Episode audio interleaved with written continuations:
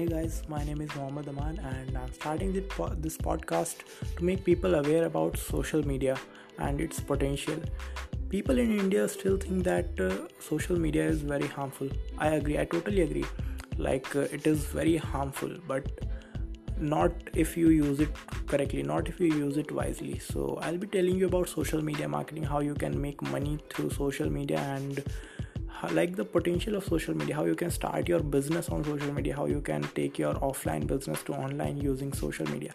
Social media is the future, and I have been doing all this from past four or five years. So I'll be telling you how you can use social media to benefit your business and to earn money.